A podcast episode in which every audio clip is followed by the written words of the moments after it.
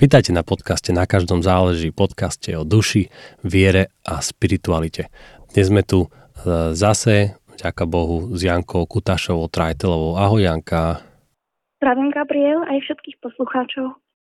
Nedávno som dostal otázku, e, keď sme sa zaoberali tiež pravou identitou, že často sa hovorí, že čo nie, čo nie sme, kým nie sme a, a čo sú nejaké falošné identity ale potom sa často stíchne a, a nehovorí sa o tom, že kým sme a čo je moje pravé ja.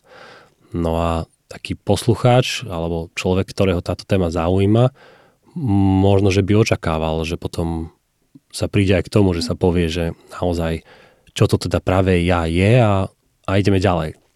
A myslím si, že to je pravda, že aj my na našich podcastoch sa zaoberáme často tým, že čo je falošná narratívna identita a a ego a podobne a, a vlastne neprídeme často k tomu, alebo, alebo trochu stíchneme potom, keď, keď by sa možno žiadalo hovoriť, že čo teda tá naša pravá identita je. Takže skúsime sa tento podcast, túto mm, epizódu zaobrať troštičku tým. Ale zase to možno, že nebude 100% explicitné, ako to už u nás možno, že býva zvykom. Počúvate podcast Na každom záleží, podcast o duši, viere a spiritualite. Ja som Gabriel Kosmály mladší. Naše podcasty vychádzajú každý druhý piatok na obed. Prihláste sa na ich odber.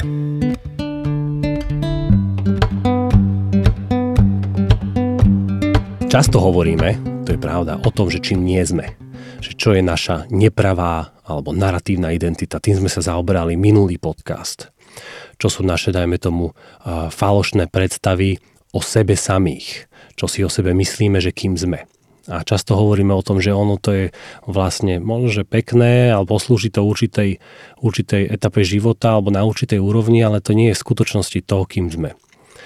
No a často aj počujeme v niektorých textoch od niektorých ľudí, alebo keď čítame a hovoríme o egu ako o niečom, čo nie je naše pravé alebo najhlbšie ja ale je skôr určitou ako keby dočasnou vrstvou. Niektorí hovoria dokonca, že fiktívnou. Alebo niektorí hovoria, že o zbavovaní sa ega alebo o smrti vlastného ega. No a potom zase prirodzene e, vystáva otázka, že čo ožije, alebo čo tu bude, keď to naše ego, e, dajme tomu, zomrie. No často skončíme práve pri tom a nejdeme teda ďalej. Kým teda v skutočnosti sme? Čo je potom tá naša pravá identita? A ak to nie je tá naratívna identita, ak to nie je to ego, ak to nie je tá sociálna rola, ak to nie je tá moja predstava, ten môj koncept o tom, že kým vlastne ja som. Akokoľvek ten koncept vedomý alebo nevedomý, ak to všetko, keby tie myšlienky o mne, o mne zomrú, alebo by som sa ich zbavil, čo mi teda naozaj teda ostane. No a je pravda, že ľahšie sa hovorí o tom, že čím nie sme, alebo kým nie sme, ako o tom, že čím alebo kým v skutočnosti alebo vo svojej najhlbšej podstate sme. Ono aj mnohí učitelia, takí duchovní, aj jasne povedia, že ja vám poviem, že kde robíš chybu, na ceste za pravdou, alebo osvietením, alebo obrátením. Ja ti môžem pomôcť uvidieť tie, tie chyby, alebo nejaké tie falošné a, myšlienkové a, domienky, ale už dôjsť k tej pravde a nejakým spôsobom ju zakúsiť, že musíš ty sám. A je to asi poctivé, aj keď to sa nám žiada trošku, trošku možno instantnejšie zakúsať tieto veci. No pretože kto som, tým naozaj som. To je viac poznateľné skúsenosťou ako konceptuálne. A práve o to ide. Keď by som to prirovnal, dajme tomu, k chuti, k zmyslovému vnímaniu chuti, dajme tomu medu. Môžeme vysvetľovať niekomu všelijakými farbistými metaforami, ako chutí med.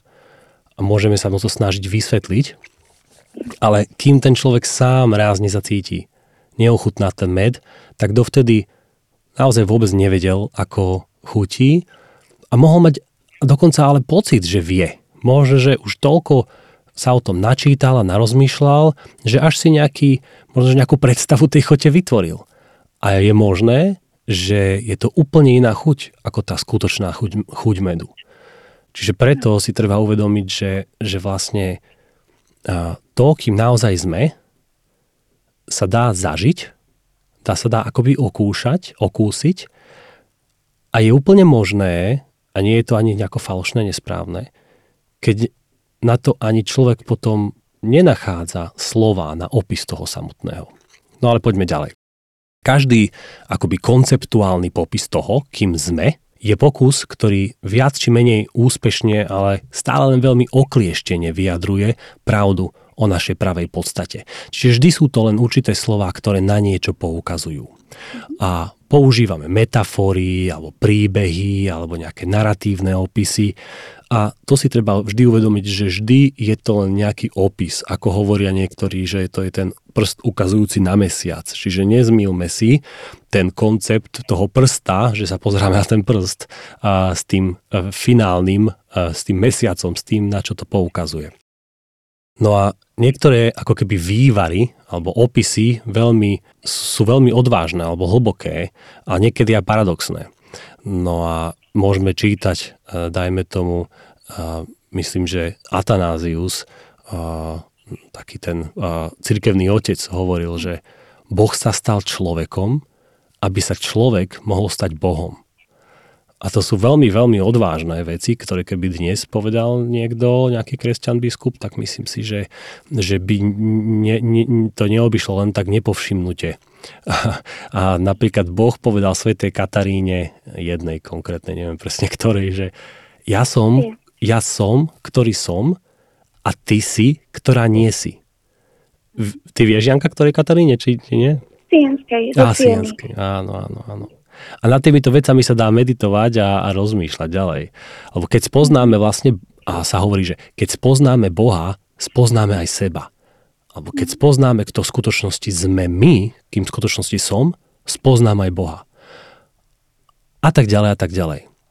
No a takisto, keď si napríklad spomenieme, keď čítame v Biblii, keď sa Boh prihovára Mojžišovi v horiacom kry a, a dáva mu nejaké inštrukcie a má s ním dialog a môžeš sa ho opýta, kto, kto, kto si, kto poviem, že ma posiela.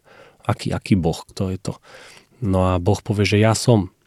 A niektorí hovoria, že dnes takisto, kedykoľvek hovorím o sebe, vždy hovorím ja som. Čiže vždy, keď hovorím o sebe, určitým spôsobom priznávam nejakú tú božskú, božiu identitu vo mne, čo je tiež veľmi pekné prirovnanie. No na druhej strane, my kresťania sme naučení hovoriť, že my sme Boží deti, že to je naša identita. To je to, je to čo my vieme z Biblie a z nejakých na, našich katechizmov a, a teológie, že my sme vlastne Božie deti, ak a, sa znovu zrodíme a podobne. No ale a, čo to znamená? Že rozumieme tomu aj skutočne? Máme to zažité, že to, čo to v skutočnosti je?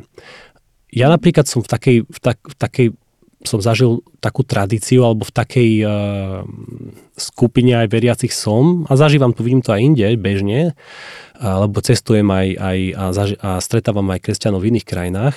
No a vidím, že často aj to ostáva pri takej tej deklaratívnej rodine, a, pa, rovine. Pardon. A to znamená, že, že sme zvyknutí povedať, že však moja identita je Božie dieťa.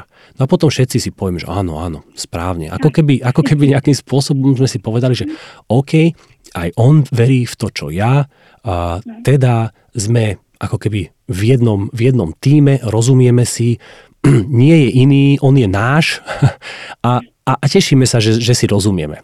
V skutočnosti sme sa vlastne podľa mňa len tak dohodli, že, že nie sme nepriatelia a sme v jednom týme, ale že čo si pod tým už predstavujeme, to je hneď môže byť iné. A čo a ako to zažívame, to je ešte tretia ďalšia toho rovina tejto, tejto situácie, tohto faktu. No a mojou túžbou je trošku sa zaoberať tým, že keď to povieme, jednak si aj uvedomujeme, že je to určitá metafora, že Božie deti, a čo tá metafora znamená, že kam, k akému vzťahu, k akej identite, k akej pravde toto, dajme tomu, pomenovanie odkazuje. Lebo treba si uvedomiť, že a, to je primárne vlastne metafora. A nie je to len metafora, ale je to vlastne metafora, ktorá chce vyjadriť alebo poukazuje na podstatu, nejakú veľmi hlbokú podstatu vzťahu na niečo, čo je za tým. A kresťanstvo si tu musíme tiež uvedomiť, že primárne nie je náboženstvo etiky alebo morálky, že kresťanstvo nie je primárne na to, aby nám povedalo, ako sa máme správať, ako a kedy máme chodiť do kostola, aké modlitby máme uh, hovoriť, um, ako sa máme cítiť a, a podobne. Nie je to ani súbor nejakých, nejaké možno teológie primárne. Ale kresťanstvo primárne je otázka identity. Primárne nás kresťanstvo vedie a hovorí o tom, že kto sme, kto je človek, kto som ja. A to je dôležitý rozdiel. No, to si naznačil veľmi veľa úžasných tém a dotkol sa veľmi, veľmi takých hlbokých, mystických práv v skutočnosti. Čiže napríklad, čo si teraz spomenul, že sme Božie deti, alebo niektorí samozrejme majú ďalšie obľúbené tvrdenia alebo citáty z písma, ktoré používajú Napríklad, že sme stvorení na obraz Boží, imago Dei, veľmi obľúbený takisto u mystikov.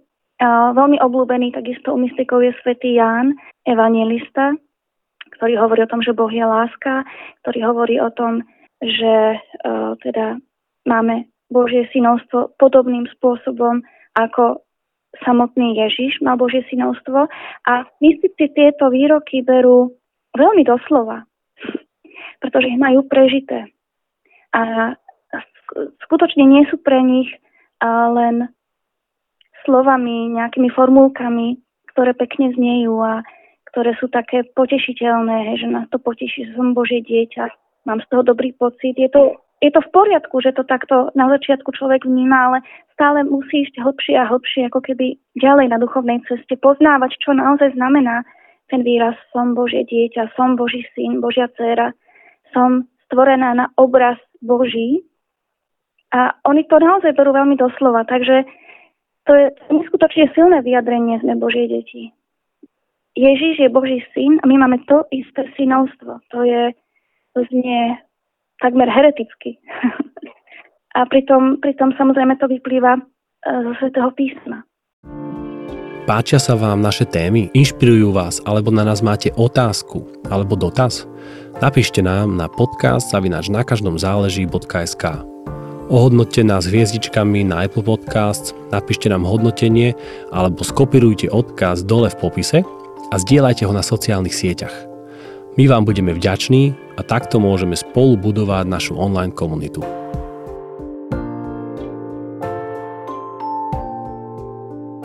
Takisto by som sa možno vrátila k tomu, čo si hovoril že máme rôzne konceptuálne identity. A len pre istotu možno pre poslucháčov ešte by som špecifikovala, že čo vlastne znamená to slovo konceptuálne. Ešte to tak viac rozviedla. Konceptuálny znamená, že niečo uchopujeme na základe našich pojmov, predstav alebo nejakej myšlienkovej formy. Jednoducho myslením. A, a v duchovnom živote naozaj platí zásada, že samotným myslením, akokoľvek o sebe je dobré myslenie, akokoľvek je to veľký dar, ľudské myslenie a používame ho aj pri hľadaní Boha, ale platí, že duchovným, e, v duchovnom živote platí, že samotným myslením neprenikneme ku svojej podstate. Ani neuchopíme mystérium, ktorému hovoríme tradične slovo Boh používame. Hej, opäť je to slovo, ktorému sme prisúdili nejaký význam, a, ale pokiaľ to slovo len tak hore-dole používame, takiž tomu nerozumieme. Je to len koncept, je to len pojem. A ono nadobúda význam pre nás, až keď máme s ním nejakú skúsenosť. A myslenie je len pomôcka. Musíme chápať myslenie ako pomôcku, ale niekedy môže byť dokonca na prekážku k hĺbšiemu seba poznaniu. Pokiaľ na tom myslení lipnem, pokiaľ na tej forme, ktorú už som si osvojil, budem lipnúť myšlienkovej nejakej svojej predstave o tom, kým Boh je. To, sú, to, sú, to si vlastne všetko spomínal, to sú tie naše nepravé alebo uh, také rôzne iluzórne predstavy, obrazy o nás samých, ale aj o Bohu. Mm, Mnohokrát si vytvárame rôzne, máme rôzne predstavy o Bohu, ktoré sú založené na takomto myšlienkovom na takýchto myšlienkových formách. Na, alebo mnohokrát sa stáva, že na našich skúsenostiach z minulosti, že sme prežili niečo s Bohom, mali sme nejakú skúsenosť, emo, dajme tomu nejakú silne emočnú skúseno, skúsenosť a ja, ja na tej skúsenosti teraz začnem lípnúť. A mňa to nepustí ďalej. Je pekné, že mám ako keby čosi, na čo môžem spomínať. Uh, ale ja nemôžem ako keby z tej skúsenosti svojej jednej, ktorú som mal, urobiť, um, urobiť si nejaký idol v takom smysle, že sa nebudem ako keby už hýbať ďalej, neposuniem sa. Ostanem, ostanem stále zaseknutý v tej predstave toho zažitého Boha, ktorého, ktorého mám. Hej. A samozrejme, to je veľmi málo, pretože Boh sa nám dáva samozrejme vo takých kvapkách, uh, ale on má neskutočne veľa spôsobov, akým sa nám chce dávať, akým nám chce zjavovať svoje tajomstva, hovoria mystici. A ide to do nekonečna. Nikdy to nemá, uh, mystici hovoria, že, že naše poznávanie Boha a naša duša, ktorej je Boh, ktorej sídli Boh, nemá dna. A ten živý plamen lásky, o ktorom hovorí Jan z Kríža, nikdy nedohorí, nikdy, nikdy, nikdy nevyhorí. On, on, je neust, on je tvorivý, lebo Boh je tvorivý. Čiže to vzdielanie sa duše a Boha na hlbšom vnútri je neustále nové, neustále dynamické, neustále um, na novo obohacujúce. Je to dianie, je to život, to nikdy nezastane, nič statické sa tam nedieje, tam je neustála dynamika vo vnútri v nás, hovoria mystici. Preto, preto ten um, obraz u Jana z Kríža, že tam horí živý plámeň lásky. A veľmi rád používa slovo živý, tvorivý. Hej, tá dynamika tam je neustále prítomná. To sa mi zdá také veľmi dôležité. A myslenie robí čo?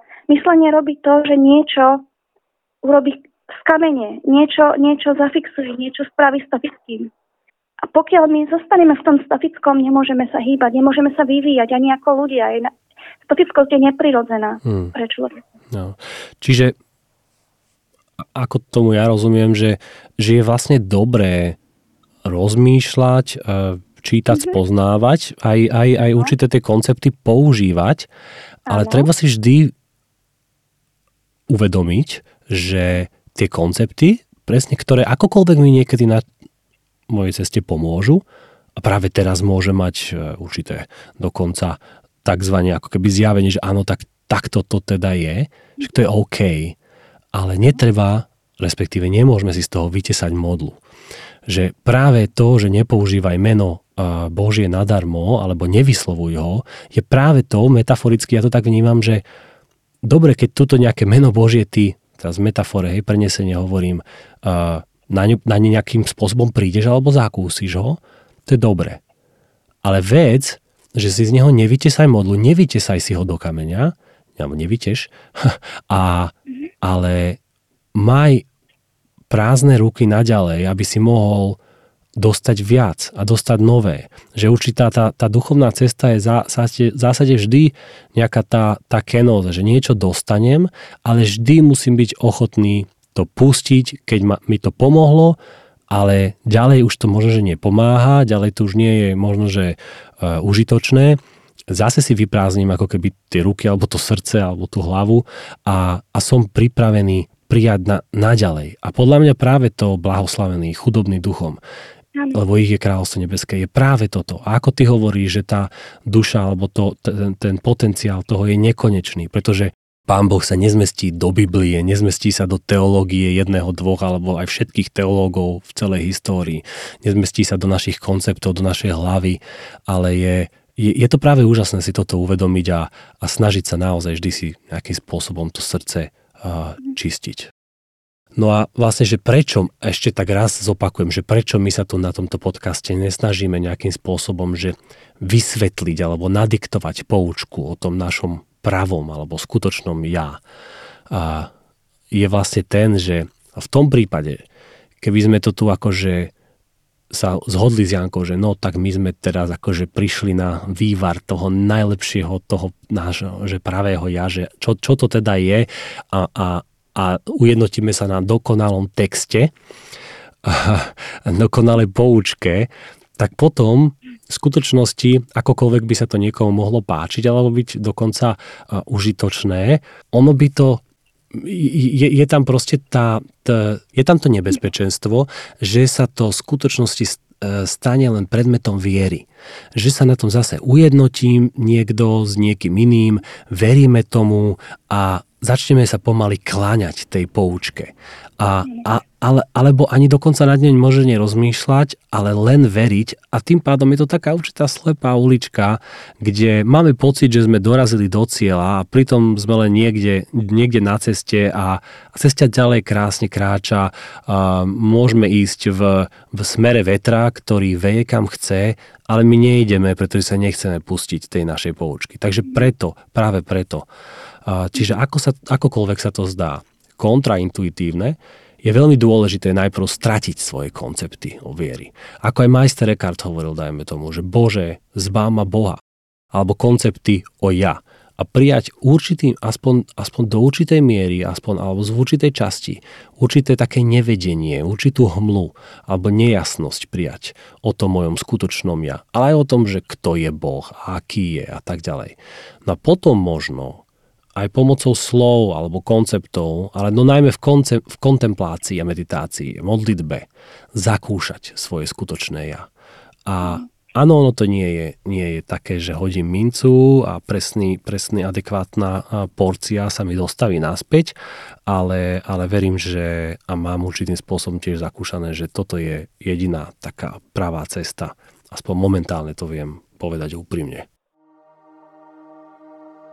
S Jankou Kutášovou Trajtelovou sme rozbehli program tzv. duchovného coachingu Gnóty Sauton alebo Poznaj sám seba. Tam môžete s Jankou v osobných rozhovoroch cez optiku kresťanských mystikov kráčať na ceste osobnej viery. Jankinec vzdelanie, prax a vhľad do sféry duchovného života mystikov vám môže pomôcť viac zakúšať pravý pokoj, radosť a vnútornú slobodu. Viac na nakaždomzáleží.sk lomeno duchovný coaching.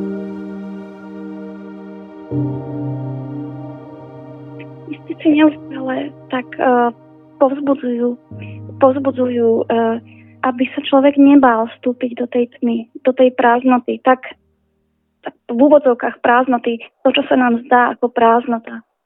Svetý Jan z hovorí, že to je jediná cesta k Bohu v skutočnosti. Vstúpiť do tej prázdnoty, do tej tmy. Práve, práve pre pre všetky tie veci, ktoré si spomínal. Práve kvôli tomu, aby sme stratili všetko, čo je nepravé a aby sme našli to, čo je skutočné. Pretože keď ja sa dokážem pustiť, tak sa dokážem otvoriť na toľko, aby Boh mohol robiť svoje veci. Nie hmm. to, čo ja si predstavujem, že ro- robiť má. No, ty si teda tiež spomínal, že kresťanstvo nie je primárne náboženstvo etiky a morálky. No ale práve, že mám, máme, mám taký pocit, že tu na západe si neraz myslíme, že kresťanstvo je primárne náboženstvo etiky a morálky.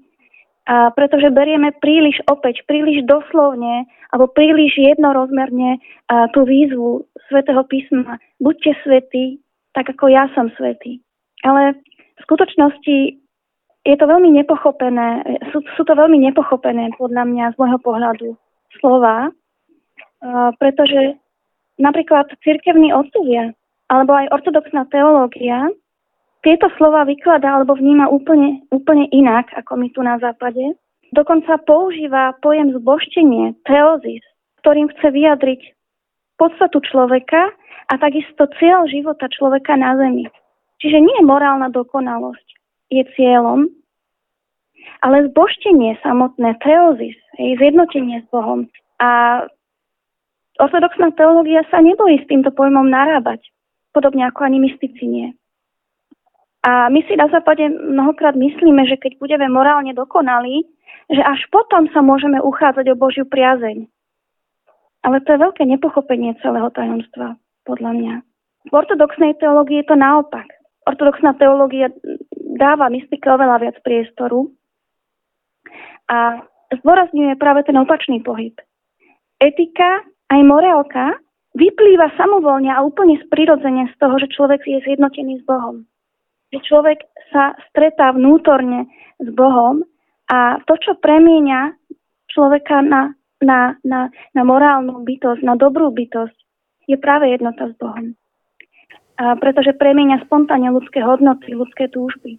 Toto ho robí morálnym. Nie je naopak, ja budem krkolomne sa usilovať o to byť dobrým a, a morálnym a budem všetkých odsudzovať, pretože mne sa bude dať lepšie ako tým druhým, dajme tomu. A tam je, tam je práve uh, to pokušenie, alebo tá, taká tá možnosť, že pokiaľ ja to budem robiť svojou silou, budem sa snažiť byť morálne čistý, uh, tak budem vyživovať iba svoje ego. Mnohokrát sa to deje. A pretože ja mám potom pocit, že som lepší ako tí druhí. Hej, toľko nehreším. A to je práve ten príbeh o mytníkovi a farizeovi v chráme. To je slepota, ktorú Ježiš kritizoval uh, v, tom, v tom príbehu krásnom. Takže uh, cirkevní otcovia tiež majú veľmi krásnu, nádhernú vetu, uh, takú poučku, že človek sa stáva tým, na čo hľadí. A to je v podstate, ako si aj ty spomínal, to je princíp kontemplácie. Ak hľadím na Boha, ktorý je dokonalé dobro, ak ho kontemplujem v sebe, ak sa učím počúvať v tichu, ak sa, poč- ak sa učím zdávať sa svojich, svojich ilúzií ega, tak sa mením v neho, mením sa v dobro. A iné už ani nejak nevnímam, nepoznám. Jan Skriža podobne hovorí o pretvorení alebo o zboštení, takisto používa slovo zboštenie, hoci menej. Ešte som chcel povedať, že sa vrátim k tým oltárom alebo k tomu, že keď si vytesávam tie moje koncepty do podoby modly, ono sa to dá, deje samozrejme nevedome a skôr, ono sa to deje skôr samo, alebo ja nemám pocit, že náš, náš, náš vnútorný človek alebo náš mozog, že proste on to tak lúbi, lebo to tak funguje. Keď mi niečo funguje, tak si to už e, nejakým spôsobom potvrdím, dám enter, uložím a tu je to nemenné. No ale Pán Boh je milostivý a, a on tieto oltáry búra.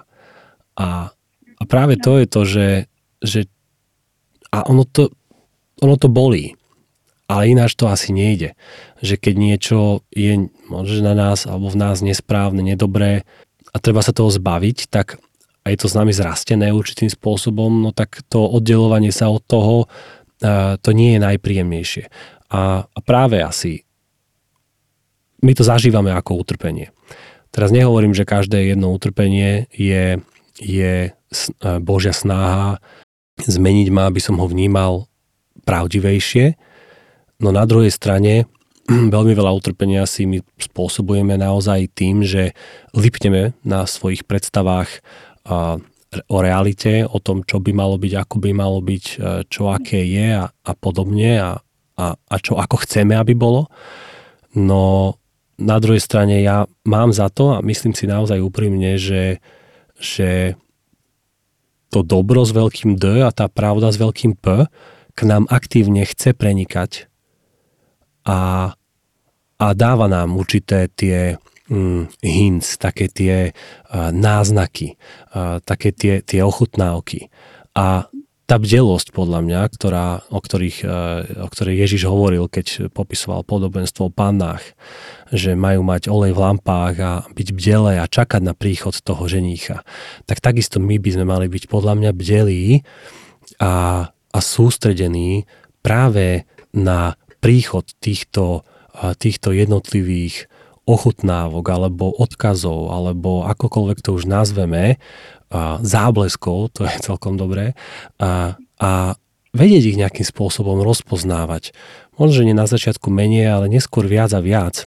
Vidieť, rozpoznávať tie odlesky toho dobra, tej pravdy, tej lásky a myslím si, že je to tak, je to tiež také cvičenie, že keď mhm. sa na to nesústredím, tak to absolútne prehliadám ale keď si už uvedomím, že to existuje, zrazu to uvidím a zrazu to uvidím viac a viackrát, až sa čudujem, že ako som to doteraz mohol nevidieť. Takže myslím si, že aj toto je tiež taká súčasťou, tak, už také pomerne instantné a rýchle zadosť učinenie určitej praxe a aj vôle, vôle sústrediť sa na to dobré a hľadať to dobré, bez toho, že by som lipol na svojich predstavách. thank you Poctivá viera pripúšťa pochybnosti. Boh, ktorý je láska, sa zažíva v skúsenosti. Miesto formálneho náboženstva nás zaujíma autentické duchovné hľadanie. Ak si myslíte, že by sa tento odkaz mal dostať k väčšiemu publiku, zvážte prosím aj našu finančnú podporu. Viete tak urobiť na nakaždomzáleží.sk a v menu kliknite na Podporte nás. Tým, čo tak robia, veľmi pekne ďakujeme.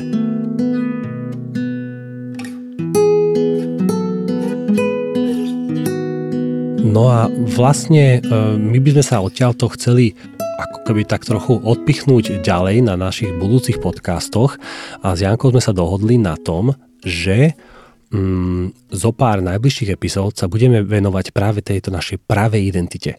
A, a našli sme text, ktorého by sme sa celkom radi držali a to je text, ktorý e, pochádza z autorstva takej organizácie, sa to v Amerike volá, že Center for Action and Contemplation. V zásade to je, e, to je mm, miesto alebo organizácia, kde je takým e, hlavným e, protagonistom Františkan Richard Rohr. No a on napísal jednu takú knihu, že Nesmetelný diamant, ono to vyšlo aj v češtine alebo slovenčine, neviem, minimálne v jednom jazyku, čeština alebo slovenčina, už je to ináč vypredané, ja som si to kúpil cez nejaký antikvariát. A v zásade tá kniha je o tom, že v tej knihe Nesmrteľný diamant Richard Rohr prirovnáva pravé ja k diamantu ukrytému hlboko v nás, ktorý sa tvorí alebo brúsi pod silným tlakom. A pod silným tlakom našich životov akoby. No a v tejto knihe Richard Rohr pomáha čitateľom hľadať a odhalovať, kým v skutočnosti sme, oddelení od všetkých takých tých škrupul ega, ktoré nás obklopujú. A táto kniha skúma najhlbšie otázky identity, spirituality a významu. V istom zmysle musí byť pravé ja, podobne ako Ježiš, akoby vzkriesené. A tento proces nie je akoby resuscitácia, ale skôr premena. No a na základe tejto knižky tento uh, Center for Action and Contemplation uh, posielajú tiež taký denný newsletter. No a na základe tejto knižky uh, jeden týždeň mali taký seriál, ktorý sa venoval práve tejto pravej identite. No a my sme si to skromne preložili a pre, pre, dobro, pre dobro všetkých to budeme, budeme sa tým zaoberať tak trošku aj kreatívne, že si ten text budeme prechádzať a budeme, budeme nad ním troštičku tak spoločne s Jankou meditovať. Súhlasíš, Janka? Veľmi rada, no to je veľmi krásny text. No a, a toho sa teda začneme na budúcom podcaste. Ja by som ešte chcel oznámiť, že takú ochutnávku. Mm, niekedy v najbližších epizódach by mala výjsť, by mala výjsť epizóda môjho rozhovoru s Janom Markošom, ktorého poznáte asi ako šachový veľmajster a lektor kritického myslenia. A ja vlastne aj spisovateľ, taký naozaj zaujímavý, múdry, vzdelaný, sčítaný človek. Takže teším sa na rozhovor s ním, cestujem za ním do jeho bydliska Myslím si, že už môžeme, Janka, oznámiť našim poslucháčom termín našich duchovných cvičení Gnóty Sauton. Máš tu česť. Uh-huh. No, tak to sa veľmi teším, že už vieme, kedy sa duchovné cvičenia uskutočnia. Bude to 11. až 14. júla. A v podstate sa začína v, vo štvrtok po obede a končíme nedelou po obede tak sme to ešte tak naplánovali, aby ľudia tam mali aj víkend, aby čo najmenej potrebovali dovolenky. Takže kto má záujem, tak nech si kľudne poznačí 11. až 14. júla a, a bude to v krásnom prostredí pri zvolenie.